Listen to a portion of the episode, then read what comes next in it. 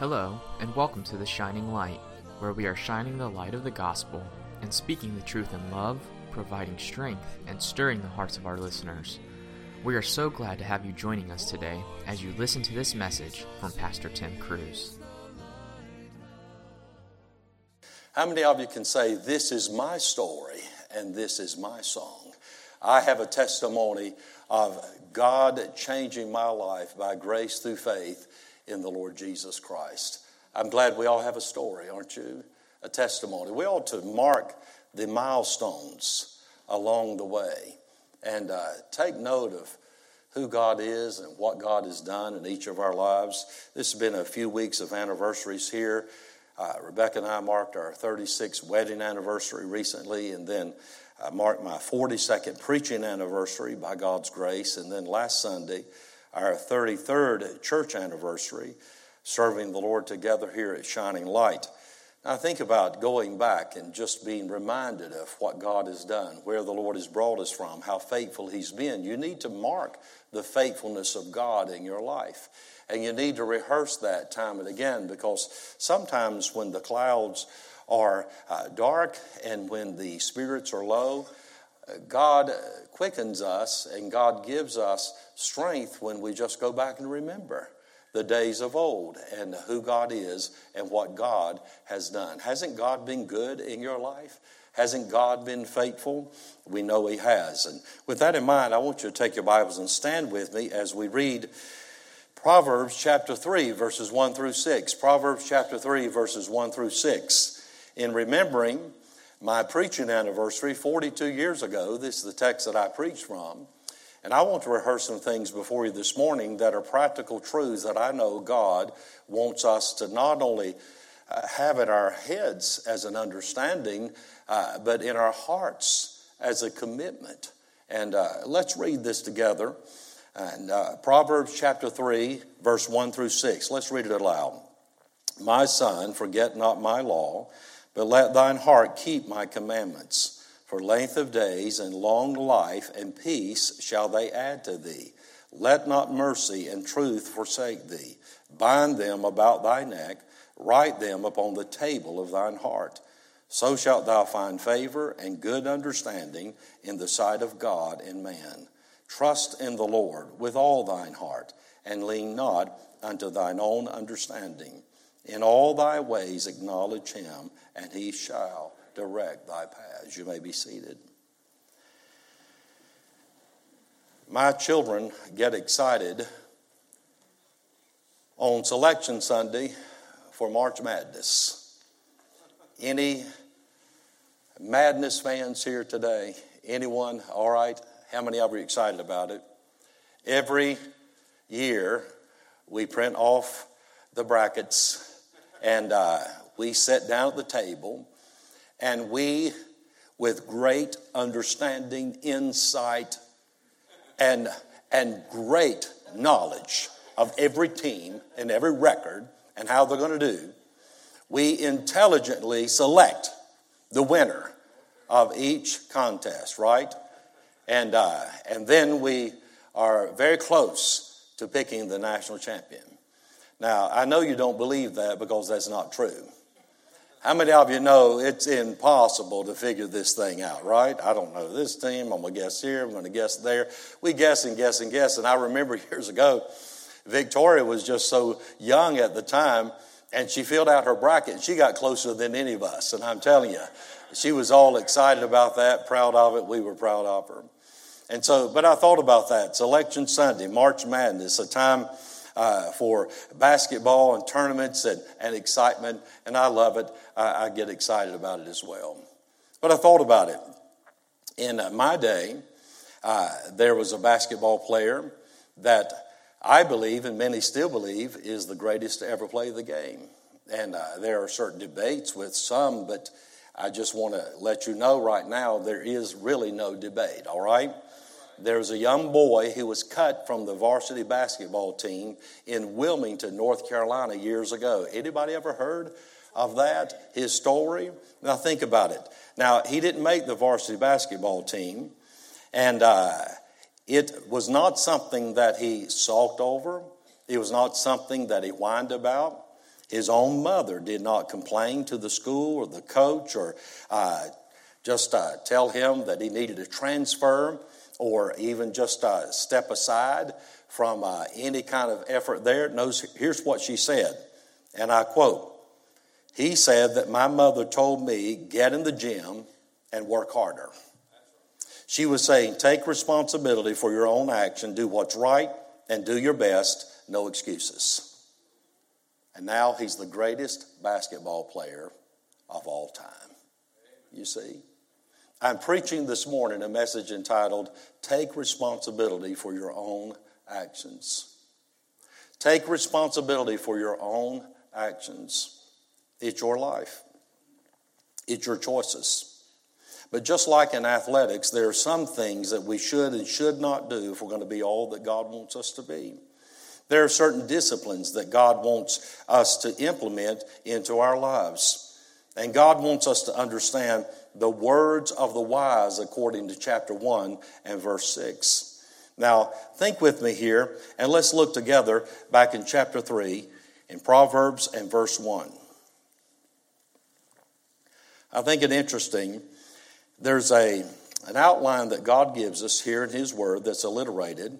And uh, it's found, the first one is in verse 3, where it says, Let not mercy and truth forsake thee.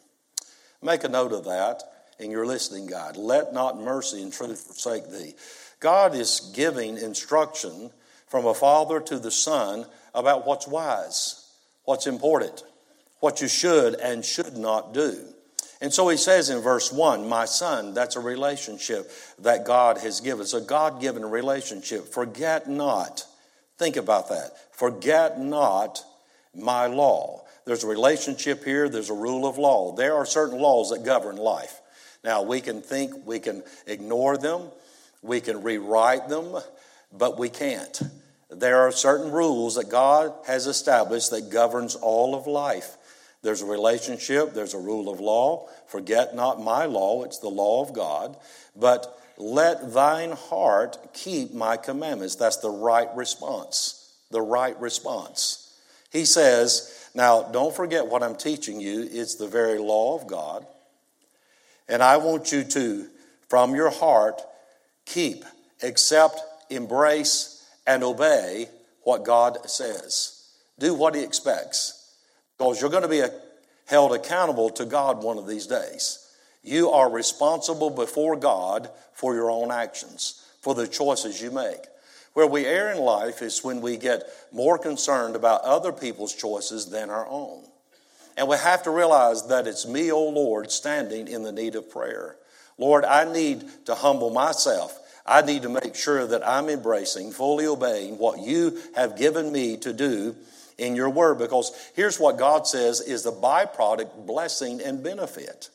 Verse 2 For length of days and long life and peace shall they add to thee. Do you see that? God is talking about the blessed life, the obedient life.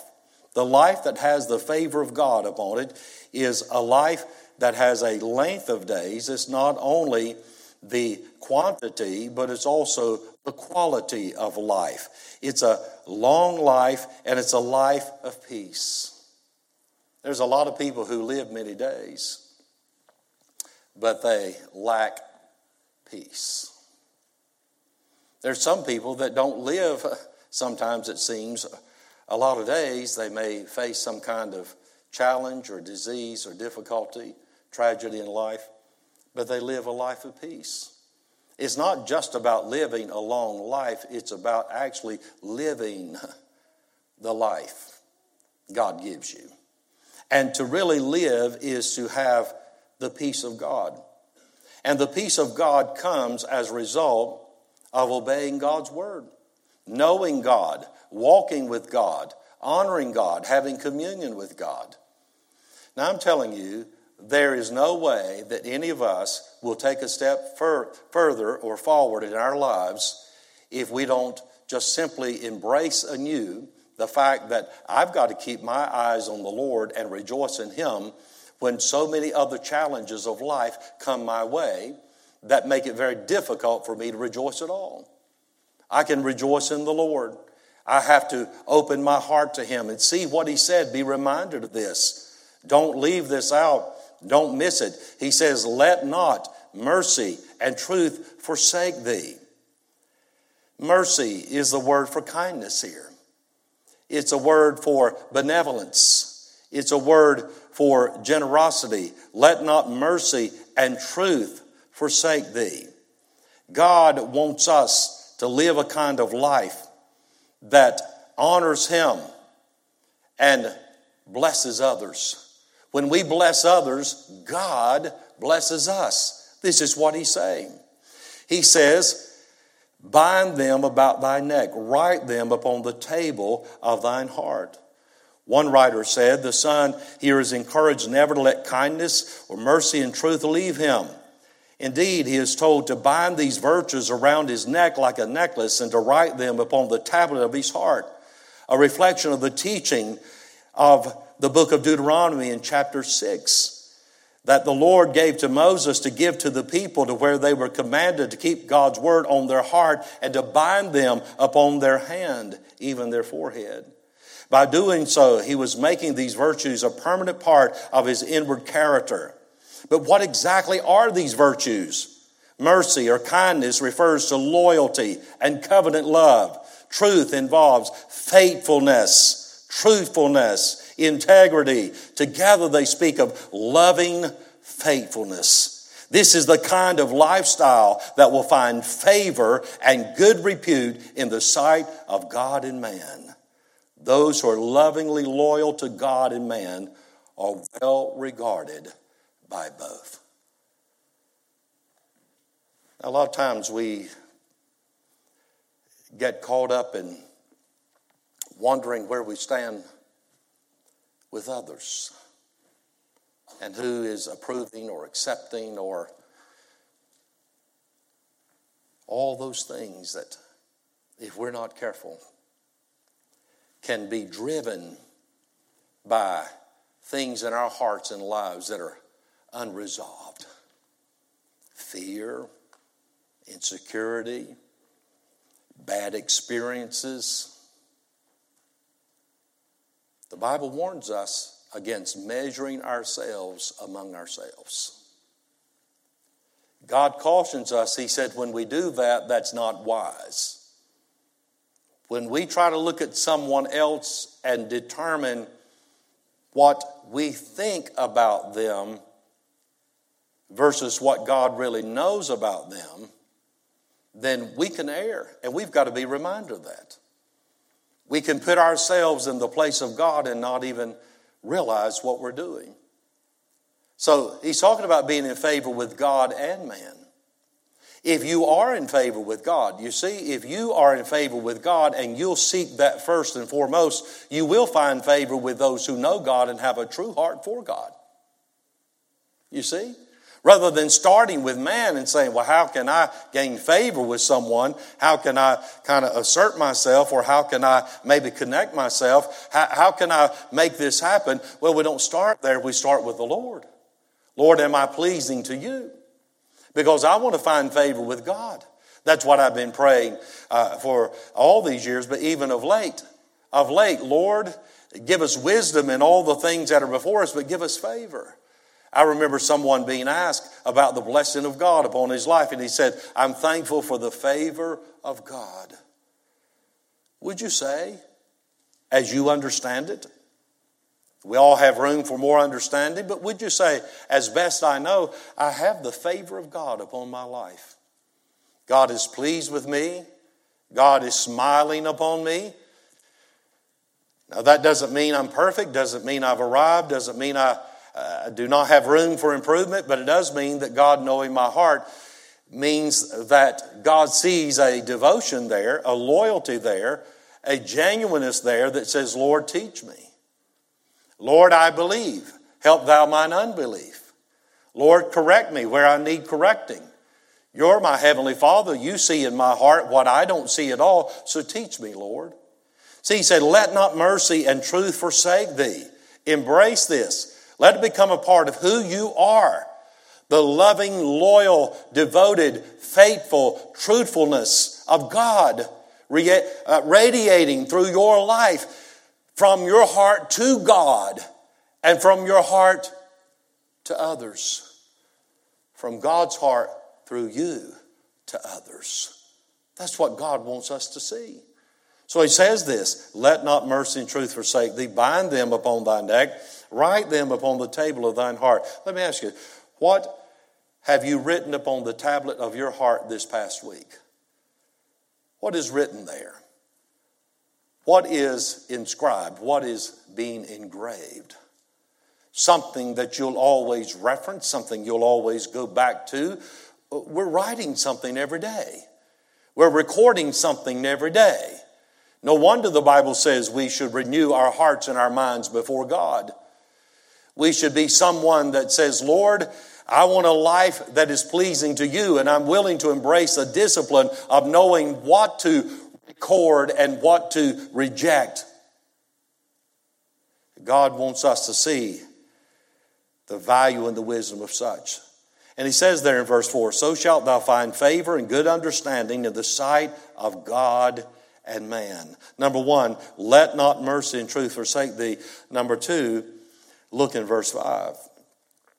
Trust in the Lord with all thine heart and lean not unto thine own understanding. In all thy ways acknowledge him, and he shall direct thy paths. He will clear your way. He will make your path straight. Now, he's warning his son here, the father to the son, the heart and the wisdom of God to us, even as his children, illustrated here, is saying, Now be careful going the path of folly, of foolishness, leaving God out, doing your own thing uh, leaving off this matter of mercy and truth, being true, as it were, only to yourself and not even to God, much less others. That is a philosophy that the world is perpetuating today. And it doesn't start with my heart, which is desperately wicked. I can't even altogether know it, the Bible says. But it starts with the heart of God that He has revealed to us here in His Word. We can know who God is and what God says. We can know His heart. I want to conform to the heart of God. If I get the heart of God in my heart and in my mind, then everything else uh, flows from there. It all comes out of that. He says, Lean not to thine own understanding. You know, when I look at verse 5, I think of this word heart. Trust in the Lord with all thine heart, wholeheartedness, an upright heart. The Bible uses the word perfect. The word perfect literally means just simply one that is sincere, it is upright. As best it knows, there is not something knowingly, willingly being held back on the Lord. Lord, I give you my heart, I give you my all. So there's a trust here placed in the Lord, in His Word, in His heart, in His mind, in His benevolence. Such trust completely believes what God says, including accepting His words of wisdom while rejecting the way of folly, obeying His commands, embracing His promises. Trust also involves resting secure in God's loving, protective care and relying completely on His resources. God will take care of His own. Trust in the Lord with all thine heart and lean not unto thine own understanding. The trusting one acknowledges his or her own lack of resources, where we come up short. Then, as we do that, we become open to God's power and wisdom, which is a better guide to life. Lord, I don't have it all figured out. I don't even have the wherewithal to take care of everything that I need taken care of in my life, but I know you do. So I'm not going to lean on my own understanding. I'm going to lean on you, your understanding the truth of your word. I will embrace fully what you say. In all thy ways, acknowledge him, verse 6. To acknowledge God is to know him personally and to be in fellowship with him. Lord, I know you and I'm devoted to you. To acknowledge God is to seek him first. The Bible says if we will seek him first and his righteousness, then all these things shall be what? Added unto us. We oftentimes seek the Lord for things when we should seek the Lord. And if we would come in line with the Lord and commune with Him and worship Him and fellowship with Him to walk with the Lord in our hearts, then those things would follow. They are the byproduct. They're not the goal, they're the byproduct of the Christian life, the faithful life, the faith filled life. Someone who is seeking God first, who acknowledges his or her own shortcomings, insufficiencies, and says, Lord, where I come up short, I know that you are able to make up the difference. Where I'm insufficient, you are all sufficient. So I rest in that. In all thy ways acknowledge him, and he shall direct thy paths. Oh, it's so important we don't lean to our own understanding because sometimes what we're seeing is not so. We're reminded of the story of just uh, Robert Kennedy and the flight that he was in. He was learning to, pl- to fly a plane. It was John F. Kennedy's son. And so was it Junior? So it's Junior, the son. And he was trying to learn how to fly an airplane and had learned to fly it by sight, but had not learned to fly it yet by the instrument panel. And they said that when he crashed that airplane, and that's how he died years ago, he was flying, and when you fly by sight, you uh, are, you know, just everything that you can see, everything that you can perceive, then uh, that's what makes the difference. You, you're seeing what you are seeing, you think, and then you're able to navigate the aircraft at a lower altitude. But there is an altitude that you reach that affects your equilibrium and it affects your sight. And so at a certain altitude, you're at a place to where what you think you're seeing, you're not. And if you're seeing something that is not and adjusting to what you're seeing because your balance is off, it can get you really uh, turned aside so much to the point to where you think the horizon goes this way, but it goes more the other way. And then the next thing you know, what's happening there? What's going on? Well, what's happening is you are in what they call, before you know it, a death tuck. You've tilted so far thinking that this is the way you've got to tilt for the horizon when it's the opposite way.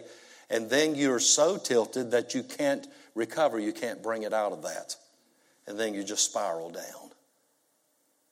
Now, I want to tell you, there's some things we think we're seeing something. This is what's going on here. This is what this is. We would do well rather than leaning to our own understanding get in the instrument panel of God's Word and say, Lord, help me to see this as you see it. Show me what this is, Lord, starting with my own heart and mind. Do you see that? Some of us, if we're not careful, we've been flying so low for so long, we think we've got it. We don't need to read the Bible. We got it all figured out. We know what's going on. We know uh, who people are and why people do what they do. We know all that. I want to tell you, you're going to get yourself in such an entanglement. You're going to get yourself in such a way to where the Lord only knows the toll that that's going to take or the crash that's going to come in your life. And all of that could have been averted had you got in the Word of God. And you could have just simply got God's bearings on the thing. Lean not to your own understanding, but in all thy ways acknowledge Him how do you acknowledge the Lord? You look to the Lord. You lean on the Lord. You trust His word in the matter. This is what I see, or what I think, or how I feel about it, Lord. But yet I'm willing to go to the Word of God and I'm going to say, Lord, but how do you see it? What do you say about it? How do you feel about it, God? What is your mind in the matter? And if what you say is not what I say, I'm willing to forsake my thoughts and embrace yours. That's what it comes to. That's the life of wisdom. That's the life of blessing. That's the life that's taking responsibility for his or her own actions because when you act, an action is a result of a decision, and a decision is a result of a deliberation. All right, let me assess this. Let me figure this. I'm going to think this through. All right, this is what I think the deal is. This is what I think I should do. Then I'm going to act upon it. Well, you're accountable for those actions. The wise thing to do in that deliberation is to look to God and the instrument panel of His Word and say, Lord, teach me. Speak to me, Lord. Show me what I need to see. Oh, how powerful this is. Look at this. Now, I'm not going to finish this today. I'm just going to give you one more. How's that? All right? You say, wow, this is more than points that he normally has on Sunday morning. All right, this is the third. We'll get four, five, and six tonight, and a bonus point as well, all right? And that is true. I do have a bonus point, all right? Let's look over in chapter 6, and I close. Proverbs chapter 6. Now, this is powerful. Again, God is warning his people as an illustration David to Solomon, Solomon to his son.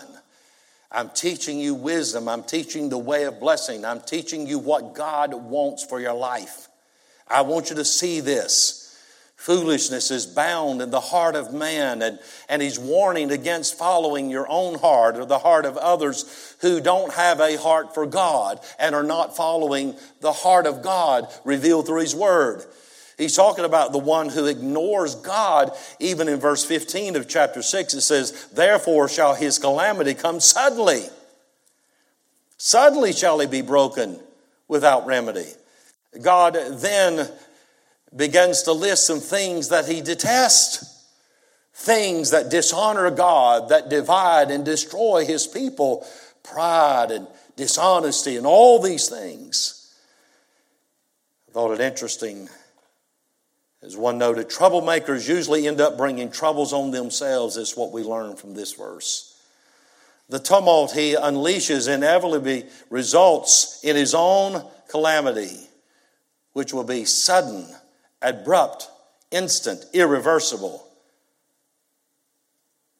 He sows to the wind and reaps the whirlwind, in which he ends up broken himself.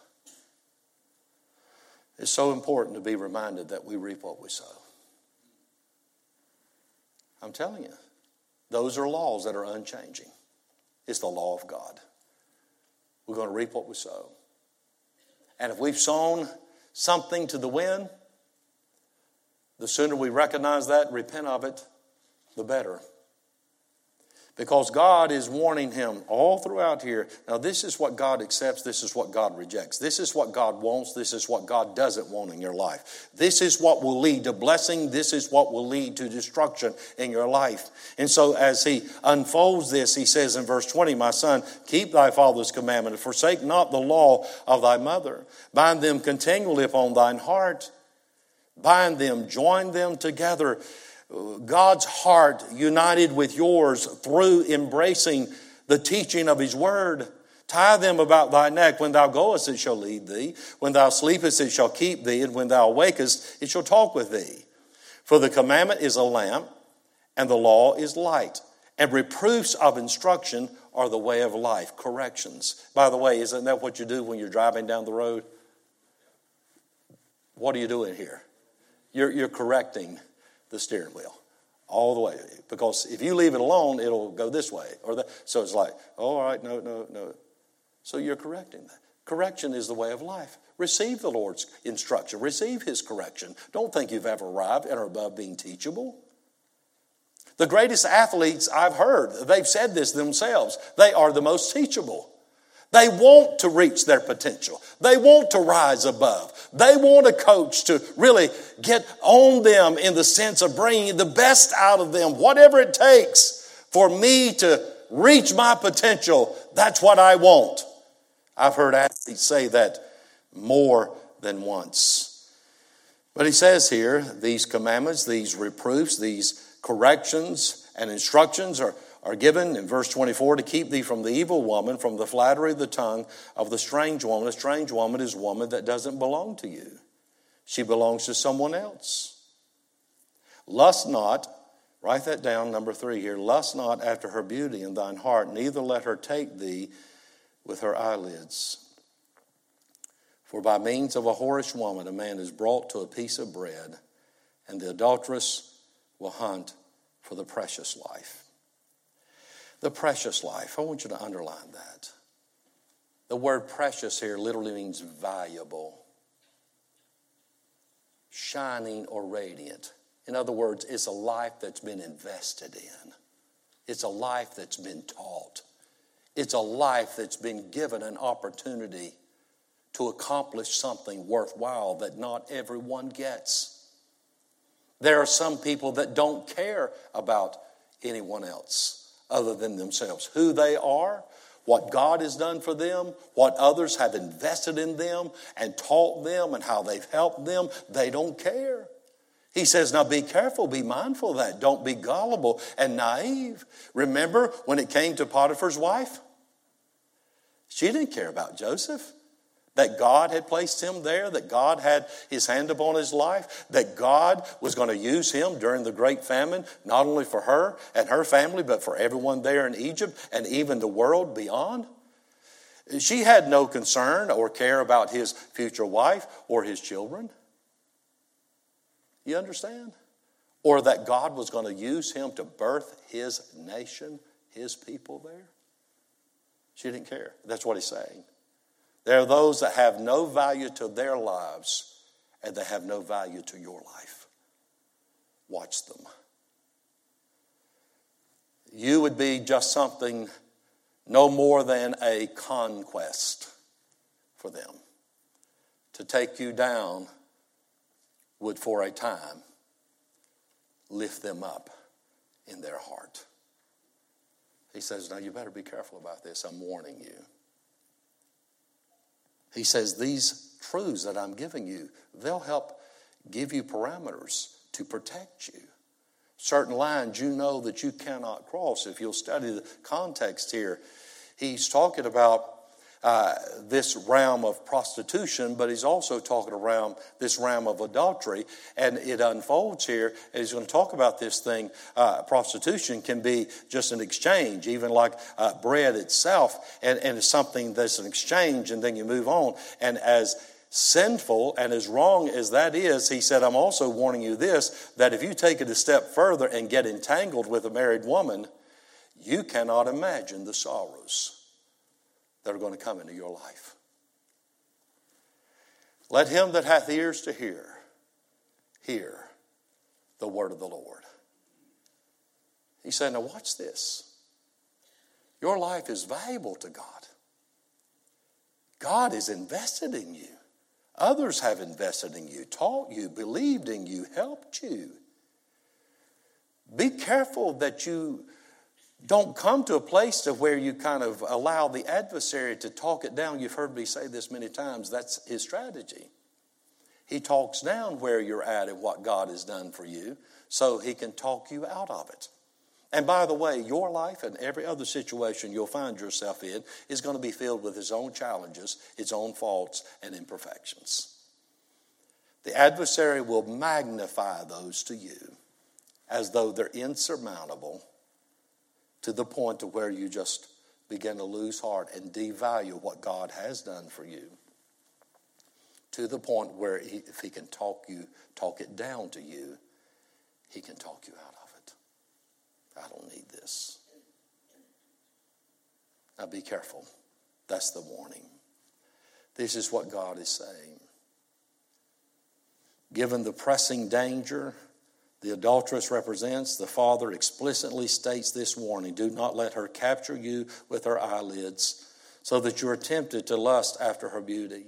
At that time, the eyes were considered, here in this context, in these Bible days, the eyes were considered one of the most beautiful and captivating parts of a woman. She can seduce with words or by non verbal means. To covet or desire her beauty in your heart directly violates the 10th commandment not to covet one's neighbor's wife. Sin and death begin with the inordinate desires of the heart, the deliberations of the heart, and when it's conceived, it brings forth death. God wants us to be mindful of this. And He gives us this warning. I don't know where you're at and what you're facing today. I don't know where you've been. I know we're living a day to where it's like anything goes, and that's not just affected our world, that's affected our churches.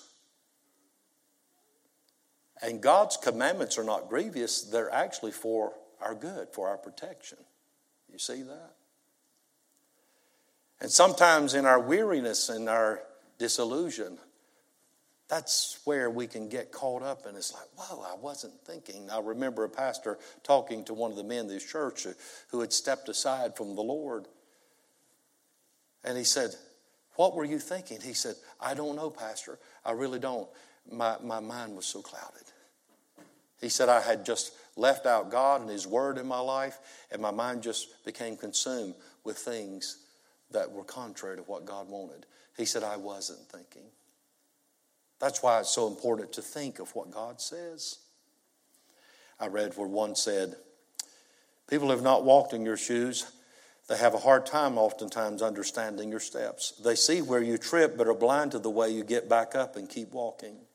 They judge the pace and feel you should be further along than you are, but fail to see how many times you stop to pick up someone else or sat alone to shed tears over those who turned back. The truth is, those people have taken their eyes off of their own path oftentimes to criticize yours.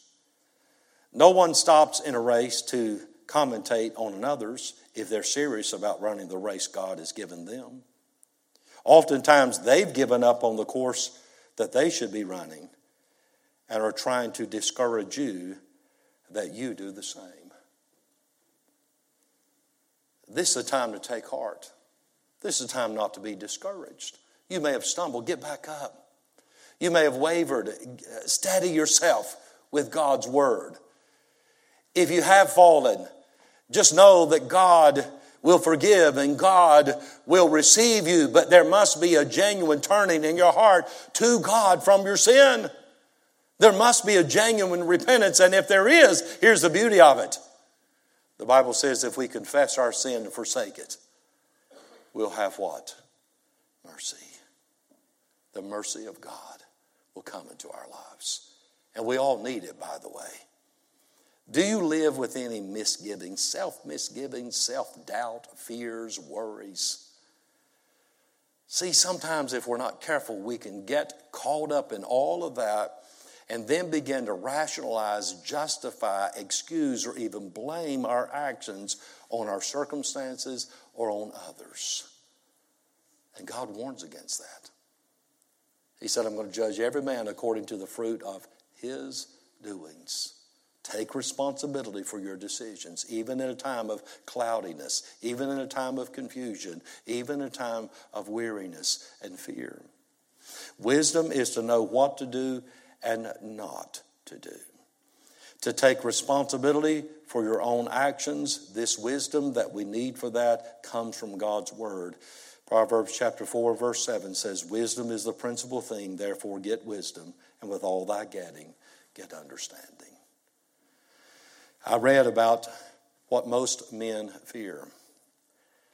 A noted magazine has a YouTube channel with 4.43 million subscribers. Covers a wide variety of lifestyle topics. And they had an article recently, or a video, about uh, 70 men ages 5 to 75 were asked, What is your greatest fear? And this had over 84,000 views. Here were the top fears of men. Among them, evil people causing me harm, being alone, dying alone, death of a loved one. Other fears were listed. But the number one fear, think of this the number one fear was failing to live up to my potential. Deep in the heart of all men, and I can speak for us, I am one. And I'm sure for ladies, is this desire to know God and to know what He wants for our lives and to do that. And I think about this so many times how people either they take so many hits over time, they lose heart. They're just kind of there, but they're not wholly there, you see. They're wavering. They're about to lose heart and give up. Take heart. Sometimes people have tried and failed and tried and failed and tried and failed. Get up one more time, then you fall. Take responsibility for your decisions, for your life, for where you go from here. Because at the end of our lives, what we will look back and realize hey, I only had one life. I couldn't go back and get another life. I can't go back and get a redo. I can't start over, but I can start today and change how I finish this race God has called me to run. And I want God to forgive me, to renew me, to teach me, to be all that God wants me to be, because God helping me, I refuse to quit. They said the number one goal of Navy SEALs training is to see what it'll take to get those recruits to quit. And they bear down on them in every way. Can you imagine? Have you ever seen some of that training or heard of that? I mean, they just about drown. they, they are in every kind of environment and they push them to the limit. But here's one thing they said they found in the training of Navy SEALs that when you really believe, you're convinced in your mind that you have gone as far as you can go. They have studied this and learned that you have at least a 40% capacity to go even further yet. Isn't that amazing? I'm telling you, don't let the adversary talk you out of what God has for you, for what God has for your family, for what God has for this church yet. We all are people who failed and come short of the glory of God here, right? The ground is level at the foot of the cross, guilty. But you know what? By faith in Jesus Christ, we can also say forgiven. I'm forgiven. Isn't that right? I'm going to embrace who He is and who He wants me to be yet. And God helping me, I'm going to choose to embrace the words of wisdom from the very heart of God given to me through His Word. And I'm going to walk in that light day by day, step by step. These are choices that God wants us to make, that we are responsible and accountable to Him for. Reaching our potential requires discipline, dedication, and dying to self. Thank you for listening to The Shining Light. We pray that this time has been a time of encouragement and blessing to you. The Shining Light is a production of Shining Light Baptist Church, located at 2541 Old Charlotte Highway in Monroe, North Carolina. If you don't have a church home, we invite you to join us. Service times and more information can be found at our website, www.shininglightmonroe.com. You can also watch our services on Facebook and YouTube and connect with us on social media. Thank you for joining us, and God bless.